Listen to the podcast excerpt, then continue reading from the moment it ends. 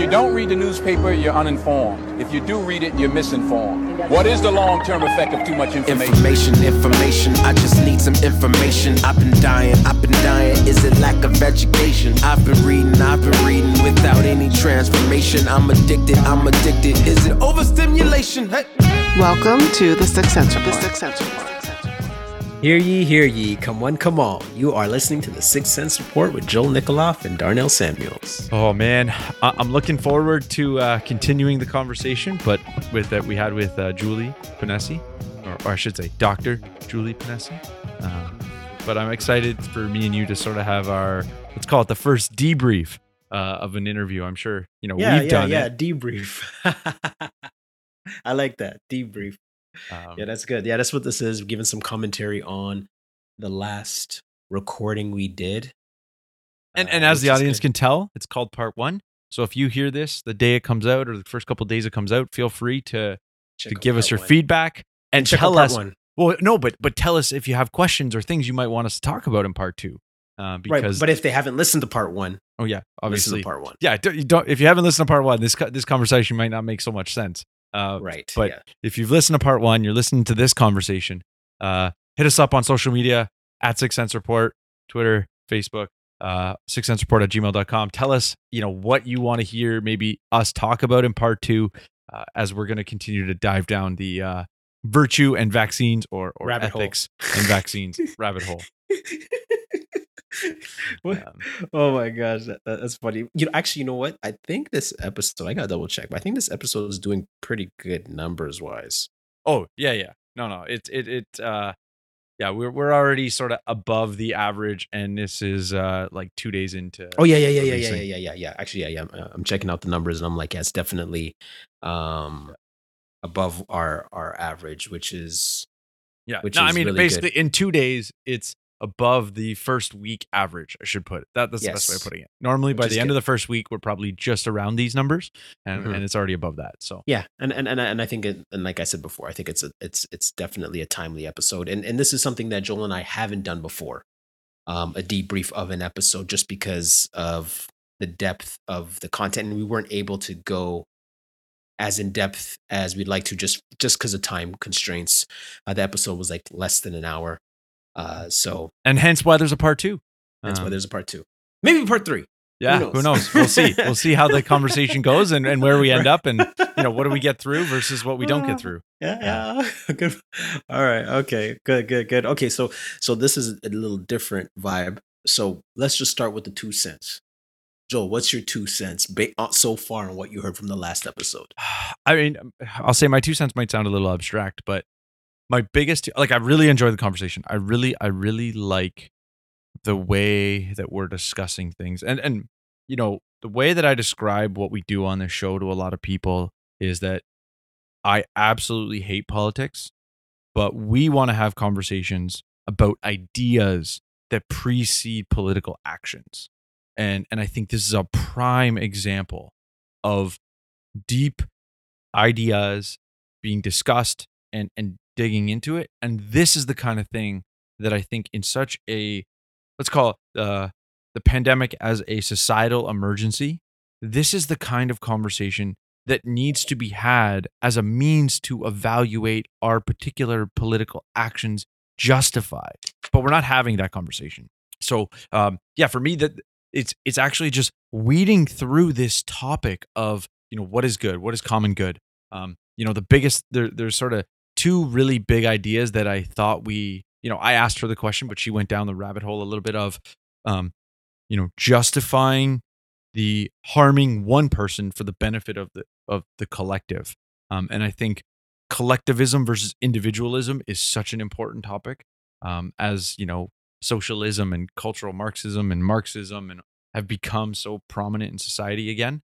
Um, Mhm. and then the second um, i think she said something i was really really happy to hear it because i always I, I would say i think this way but it was profound to hear an ethics professor make this statement which was uh, i'm not going to quote her specifically but this is the way i put it she found when she was asked to to write sort of when could you justify a vaccine mandate and she said there was no i started to write it out and i got to the point at the end where there was no scenario where a vaccine mandate could be vaccine vaccine mandate yeah, could be yeah, yeah, yeah. justified ethically because the loss of bodily autonomy is too high of a cost.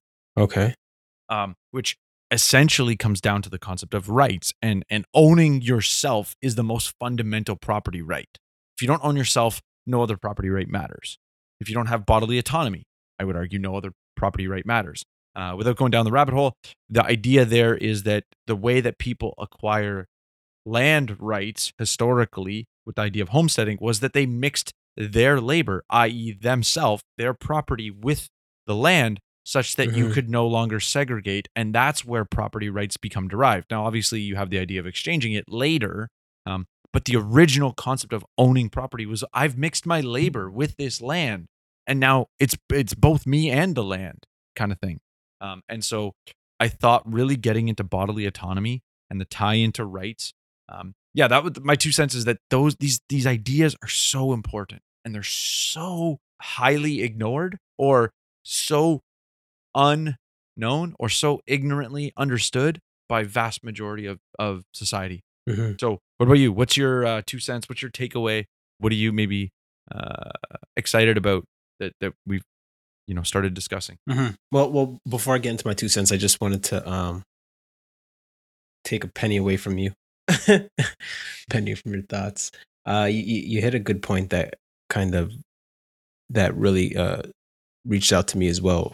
The point about um not having conversations, and I think that's from my research on her and checking out her previous content. That's been a point, a speaking point she's always been hitting on and and she said it this way in one of her last interviews and she said that you know the argument and i guess this is an apologetic here um in regards to giving a defense for why you may not want to get vaccinated.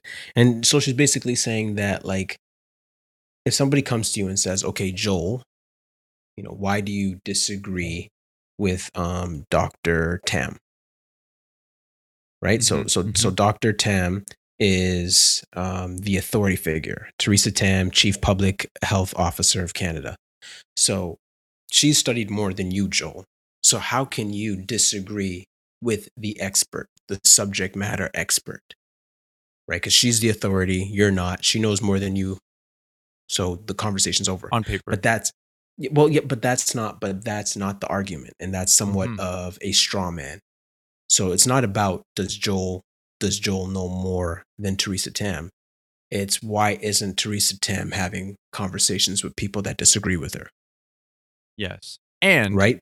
I Yeah. think there's it's it's there's two parts to that. One is why aren't we having subject matter experts having conversations with other subject matter experts that disagree? For Yeah. like if you wanted to take the appeal to authority, um, there's a level to that sort of uh, fallacy where there's some truth that experts are going to most likely have a more uh, depth knowledge that will mean that they're more likely to be able to contribute something of substance to the conversation. The problem, I think, with society is that it doesn't mean that a non subject matter expert can't comprehend enough to ask intelligent questions or to challenge bad or potentially bad ideas held by the subject matter expert. Right. Um, if anything, the concept of compartmentalization or specialization, think of it in the sense of we use this in biblical sense, using seeing the forest for the trees, right? If you're the subject matter expert, you could be so deep at the tree level that you miss the forest. And the non-subject matter expert can ask the questions at the forest level potentially better than you, not because they lack the or because you lack, you know, the ability to see it, but because you're so deep, you haven't taken a step back to look at it at that level. Mm-hmm. Mm-hmm. Yeah, yeah, yeah, totally. And so that's what I thought that was a, a great point where we're not seeing those conversations uh, um, Yeah. at the higher level. And because those conversations are not happening at a higher level, they're not happening at the kitchen table, um, they're not happening in the car, uh, they're not happening in the church or between friends because, you know, those people who are um, above us aren't setting the example of what that discourse looks like. So it's very dismissive, um, and it polarizes that one person is right, one person is wrong, one person is doing good, one person is doing evil. Um, and so just very simply, we have to get back to a point of having dialogue instead of monologue, Mm. right? And especially as Christians, um, you know, we know that our strongest weapon in regards to communicating the gospel is dialogue, not monologue. So it's very important that we use our words, we use our definitions, we use grace, we listen um, before we speak, um, be slow to speak, and so forth. So this is why I think is, is one of the one of those points that that she con- constantly hits at, and I think it's a point that um, could definitely turn the tide um, if if people start uh, trying to practice this principle. Mm-hmm. Mm-hmm.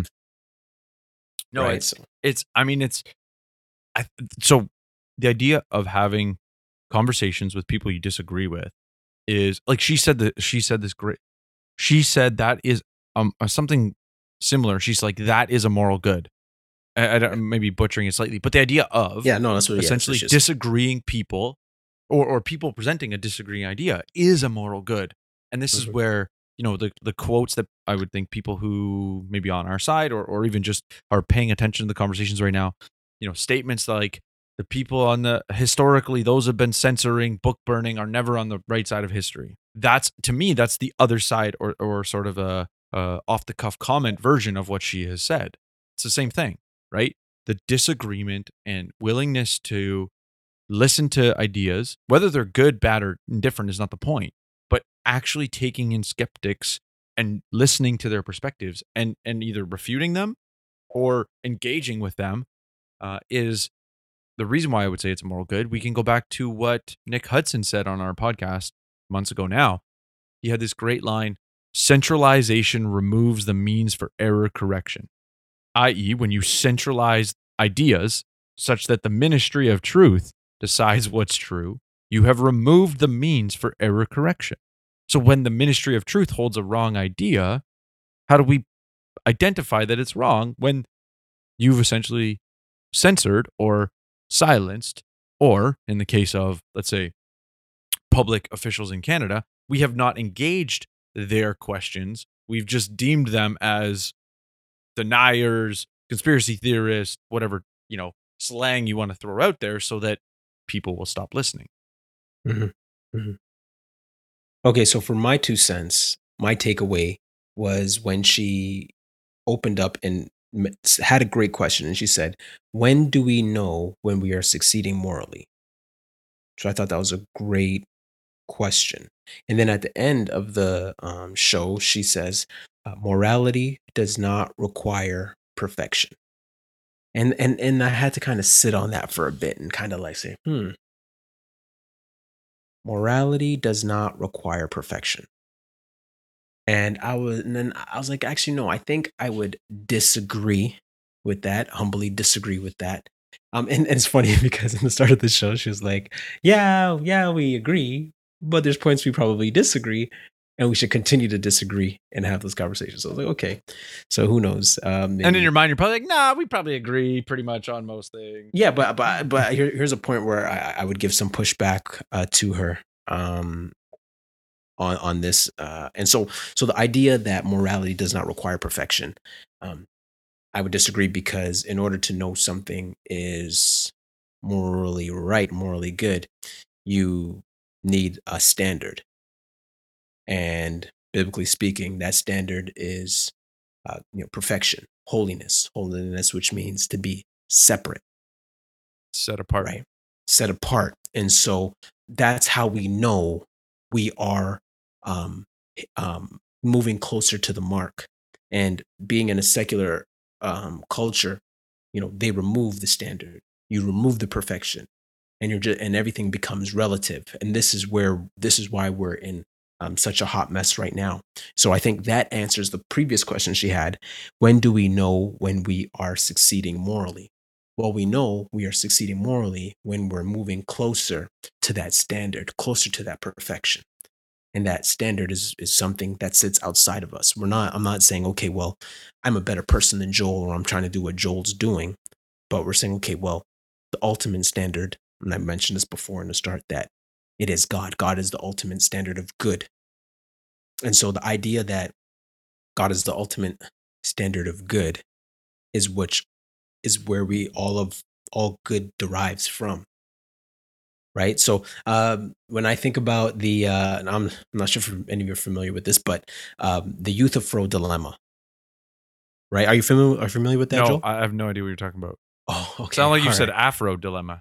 No no no the euthyphro euthyphro e-u-t-y t-h-y-p H-R-O dilemma. It's, it actually, it's something I learned um, my first year at Tyndale, um, taking, I think it was apologetics, but the Euthyphro dilemma, right? And it was something that that we all had to learn. And so the idea is that um, it's it's from Plato's dialogue, Hmm. right? And so Socrates is having a conversation with Euthyphro, and he asks him this dilemma, and he says, "Does God love good action because it is good, or is good action good because God because it is loved by God?" Mm. Right? I'll say that again. Does God love good action because it is good, or is good action good because it is loved by God? And so the answer to the question is well, it's a false dilemma. It's Mhm. neither. Mm. It's neither. Right? And the- well, this is the Christian answer, right? It's it, Yeah. it's a false dilemma. It's neither. That is um God the good is God because God is the ultimate good, Mhm. right? Good is God because God is the ultimate good. And so uh, the 10 commandments are um not just arbitrary rules God made up, but they are um, they derive from God's character, right? And so this is where we are. So when we apply it, it's if God's law is not overruling government um, or the world, then some kind of super state must provide that standard. Hmm. Right. And this is how we know we're hitting the mark and we're moving in the right direction. Now, of course, we all know that, you know, we're a postmodern society. We're moving away from God. And as we moved away from God, we became more uh, relative um, in our understanding of what's right and wrong. And now, Dude, once this the pressure's applied, this past summer, my my pastor made a reference that, you know, I think it's the the word of the year for 2016 was post truth. post truth. Okay. All right. It just cool. resonates with what you're saying, right? Like the idea we're moving away from objective truth Yes. to yes. relativism. Yeah, yeah, yeah, and and and and and I I would also throw in there subject matter experts, where where that's where we're deriving it from, and and I love the fact that we opened up with talking about collectivism, and that being the the moral principle people are, working from in in regards to knowing what's what's what's um, right or wrong. But I think um, just to be clear to to make sure we have our sections sorted out. So in in in ethical theory, right? There's there's three types of schools of thought, and and it's, it's not too complicated, but it's just overarching categories because I, I need categories to organize my thoughts. So there's deontological systems. Oh, and and sorry, this is from the book uh, called. This is from the book. Oh, it's called Moral Choices: An Introduction to Ethics by Scott B. Um, B. Rae. And so he, he talks about deontological systems. And deontological systems are rules. Right? They're the rules in which we figure out what's right and wrong. Simple. The teleological systems, teleological meaning end goal or outcome in the Greek, um, it, it's basically talking about, okay, well, utilitarianism, right? Which is um, seeking the greatest good for the greatest number of people, or um, as um, as Dr. Ponesse um, pointed out, was that these are it's an aggregate good when we look at the utilitarianism. But then also, um, there's also this other school of thought under the theological system that is um, egoism, right? Where people would say, okay, well, that's a school of thought saying, okay, well, it's all about individualism. It's all about the individual, right? Hmm. So you have the collective, which is good for the collective or good for the individual. Um, the the ethical egoism, and but but for the Christian, right? We're saying, well, okay, well, it's not necessarily either or, right? But we're seeing, okay, well, what is best or what's more glorifying to God? So whether you eat or drink or whatever you do, do all to the glory of God. 1 Corinthians chapter 10, verse 31. And then the last school of thought is relativism. And we all know what that is. That's where there is no such thing as right or wrong. Everything is relative. It's it's largely uh the majority rule or majority standard almost. Mhm. Yeah, yeah, yeah. Most people, yeah, it's, it's relativism, and um, and and and that that's the scary part. But I think it's important to make sure we have these categories, um, so that we're clear on what what direction we're going into. Um, because when it comes to ethical issues, you know, we want to be able to um, speak with accuracy. Mhm. Especially for Christians, you know, we want to speak with biblical accuracy because we don't want to get it right to be on the right side of history, right? We want to get it right to glorify God and be helpful um, uh, to our fellow man. Mm-hmm. Yeah, what's what's what's interesting. Uh, so first, uh, let me. There's two points I want to make. One is uh, maybe give you the pushback. I'll save this one. I'll come back to it. Give you the pushback that I think she might give you um, on Mm-hmm. on sort of the her question that you're you know Oh, Or- okay. Actually, yeah, actually, let me hear that. Let me hear that. okay. Um, so w- sorry, what's the statement again? What was her statement again? That, that Um, you started with? okay. So, so, so, um, when do we know when we are succeeding morally? She said that in the start, Yeah, and then and at the the end, she said morality does not require perfection. Yeah. So um, I think I think she would agree with all of the things you said in regards to you know uh, an objective standard for let's call it. I'll use the term righteousness i- instead, just to- as a point of clarification. Um, I think what she's using, the way she's speaking about morality, and maybe maybe I'm wrong. Maybe we'll get into this with her um, a bit. Maybe not. Keep a straw man free, man. Keep a straw man No, free. no. Uh, And and I think what she would say is in in a pluralistic society, Mhm. that's where perfection wouldn't apply to morality because not everybody has the same standard. And so morality has to take into account those that use relative versus those that use objective. Now, as a Christian, we would say righteousness is defined by an objective standard. And so I think she might uh, try to walk the line a little bit with regards to saying, well, I'm not using the, the word in the way that you're defining it. Maybe I'm wrong. Maybe maybe she's got a slightly different point. But the reason the reason I say that is that I don't think you're necessarily disagreeing with her because I don't necessarily think she holds the view in the way that you've you know couched it. And, and yeah, yeah, yeah. You're right. I, I agree. Yeah, I think you're right because I, I don't think she would deny because she she also teaches critical thinking. So in order mm-hmm. to be able to use logic and critical thinking, you have to you have to think objectively. So you have to acknowledge that there is a such thing as objective, absolute truth, hmm hmm right? But but it, it but it was just a phrase that that she mentioned, and she's mentioned it before. I think in in, in her other talks, right? Yeah. So As- so as a- maybe maybe that's a way we can start the interview. is Just get launchpad. Like, what do you mean by that? Why do you say it that way? Uh, as opposed to necessarily you know giving your pushback, but getting her to expound the point. And maybe it'll come up in our uh, part two debrief if uh, if that's something we decide to do.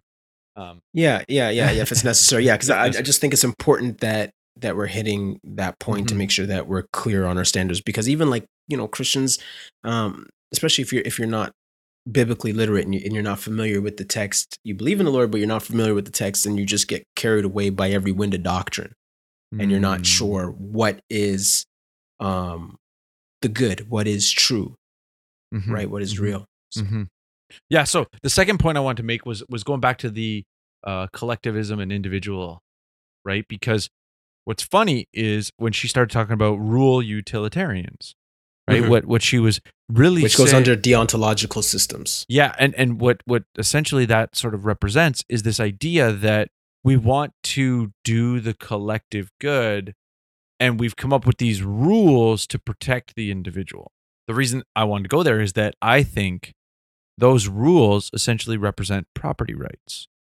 In in a or or the concept of rights. The rule utilitarian goes, oh well, if we recognize this, and and maybe I'm oversimplifying it. But that's not the point though, because I want to take it somewhere in a second Mhm. the rule utilitarians essentially go okay here's these individual rights that we need to protect so that we don't allow individual harms because they result in a greater good the simplest example i can think of is like oh let's kill this one person steal all of their organs and we can save eight people like you know someone could Mhm. argue that's a for the greater good but the rights would per- having the concept of rights is what prevents the rule utilitarian from appl- saying, "Yep, that person qualifies. We're just going to kill them and take their organs." So Mhm. the reason I want to go there is to go well the individual route, right? Like, what is the perp? Why do people go away from individualism and and go towards collectivism? Well, I would think for the most part, it's this idea that oh, if everyone's self-serving, they're just gonna, you know, take the raid versus trade. Con- they're just gonna steal from everyone else. They're gonna no respect for each other. You know, you're just gonna end up with mob rule, right? This is sort of Mhm. the the argument against whether it be an anarchist or or free mar- a hardcore free market view or whatever the sort of very very different whether even laissez-faire right there would be this argument that well the harms are going to happen and this is where you know the free market economist perspective is that it is the concept of rights that results in when a right is violated restitution is necessary that prevents such a thing. And and what's funny is you're essentially seeing these collectivist ideologies going well we need to protect the individual. And what i'm saying is that the way that we i really focus on let everybody work out what is perfect in their own scenario Mhm. they're going to be forced to respect other people's rights because of individualism and individualism will then result in when I need to do something that's going to be a slight harm to you, let's say, you know, something not so, oh, I want to I want to build something on my land and in order to make it fit, I need to, you know, move the property line by like a foot. Mhm. Well, the way I do that is by compensating my neighbor and saying, "Hey, can we move the property line? Can I buy an extra foot off you? Here, uh, is this enough money? Is this enough money?" And and there's a I'm going to cause him harm because he's going to lose some property, but I'm going to compensate him for that harm. Okay, so are you saying that you're uh, rule to utilitarian? No, I'm saying that the rule utilitarian is essentially identifying the things that make the free market hardcore positions why the free market har- hardcore position is argued.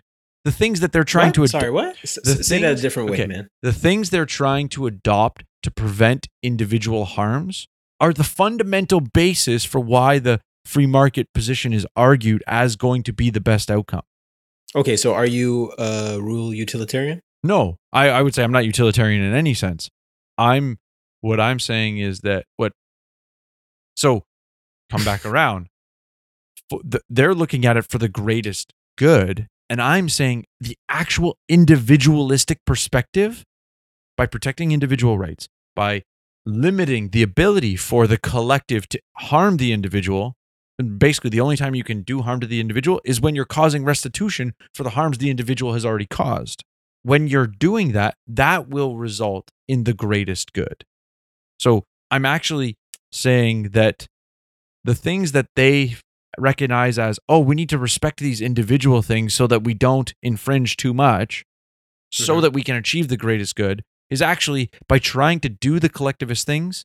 If you weren't trying to do them, but you left the individuals to their freedom, that they would result in the greatest good. And and the reason why I want to bring it up is like it's it's somewhat ironic that the basis for the individualistic free market arguments is the thing the rule utilitarians look to to go well we need to take these things to make sure we don't cause harm so I, i'm i'm hopefully my point isn't being lost that what i'm trying to say is that it's the the irony of the the scenario of those hyper collectivists that go oh we need to recognize x y and z things in and those are actually the basis of the free market position that would argue you're going to result in a greater prosperity. And so when I say greater prosperity, just let me contextualize it. What I would say by that is the lowest levels of society are going to have higher standards of living than they do under the scenario where the collectivist tries to raise up the lowest levels.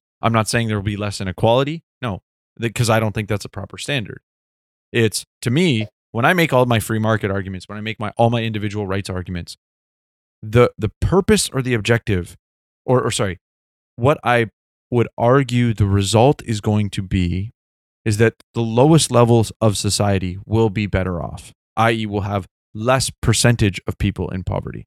Like, I mean, the Bible always says there's always going to be the poor. There's always going to be whether it be the sick, the orphan, what like there's always going to be people within society that are harm that have been harmed or need help or need charity. The question becomes what how do we minimize that? And I think too much of the collectivist view tries to stamp it out and pretend like well they have this utopian way of like we can make it all go away. Mhm, Right, because I guess looking at the utilitarian view, right, which is teleological in the sense that is looking at, okay, well, what is the good? Is the good for the collective or is it the good for uh, the individual? Um, and part of it is, and that's why I was making that point that, okay, well, before we define, before we, we don't, we can't define the good by what the individual wants or, or, or what the, what the collective wants. Uh, and so there, it, there's an essay, 1958 essay by British philosopher Elizabeth Anscombe.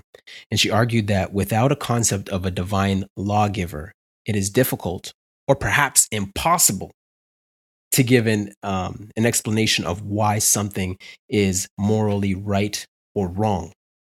And so the idea is that, again, it comes back to what is the good and making sure that we're we're hitting the right point. So someone might argue that, um, and, and, and she says, or this is actually from Wayne Grudem's uh, book, Christian Ethics: An Introduction to Biblical Moral Reasoning, and he says uh, someone might argue that it's right uh, to do an action that brings about good results, but how can we define what a good result is? someone might suggest that a good result is one that increases happiness for us or other people, or that brings about the greatest amount of happiness for people. But that does not really solve the problem. What gives us the basis for, say, for saying that it is good to bring about happiness, right? Just Mhm. because people like to be happy does not provide a convincing answer for why happiness ought to be or why it is a morally good thing. Many people say um, they like things that other people would say are morally evil. How can we find something outside of ourselves that will provide a final answer to the question of why something ought to be? And this is why we need to come back um, to the scriptures, especially as Christians, and, and when we're having these conversations about uh, vaccines and COVID, that that we're we're having our conversations that aren't just um, puppeting uh, speaking points from the right or left, but we're we're we're we're, using text from the scripture and appealing to the to the conscience of the Christian, and also drawing out the logical conclusion of unbelievers in their moral authority. Because if they don't have a standard, this is where you got them cornered, and you can and you can push them to their Mhm. logical conclusion with their moral theory and say, okay, well, Based Well, on what? yeah, based on what? Yeah, like and, and and that's why I said it in the last episode. That's why I said like yeah, like at one point enslaving black people was cool. Lynching black people was a good thing, Mhm. right? The because Holocaust was a good thing. it so. This is it, Thi- right? right. So in a sense, we're no Mhm. different, hmm right? We're, we're no different than, than what what they were doing in the past. If you don't have an objective moral standard, if there is if there is um, a, a, a, divine moral law, there must be a divine moral lawgiver.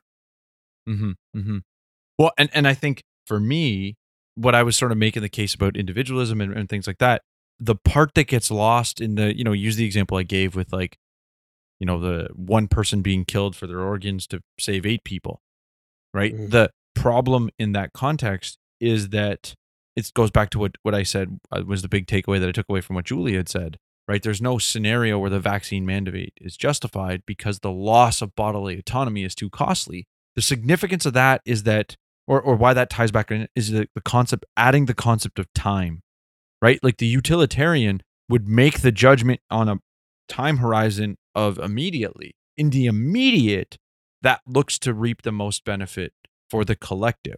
The rule utilitarian starts to go well over time this loss of bodily autonomy is too costly. And so you know i always say when i when i make the arguments about what's good or what's going to result in the greatest good or you know from a societal not so much the christian good standard you know what is going to result in the most prosperity is probably a better way of putting it.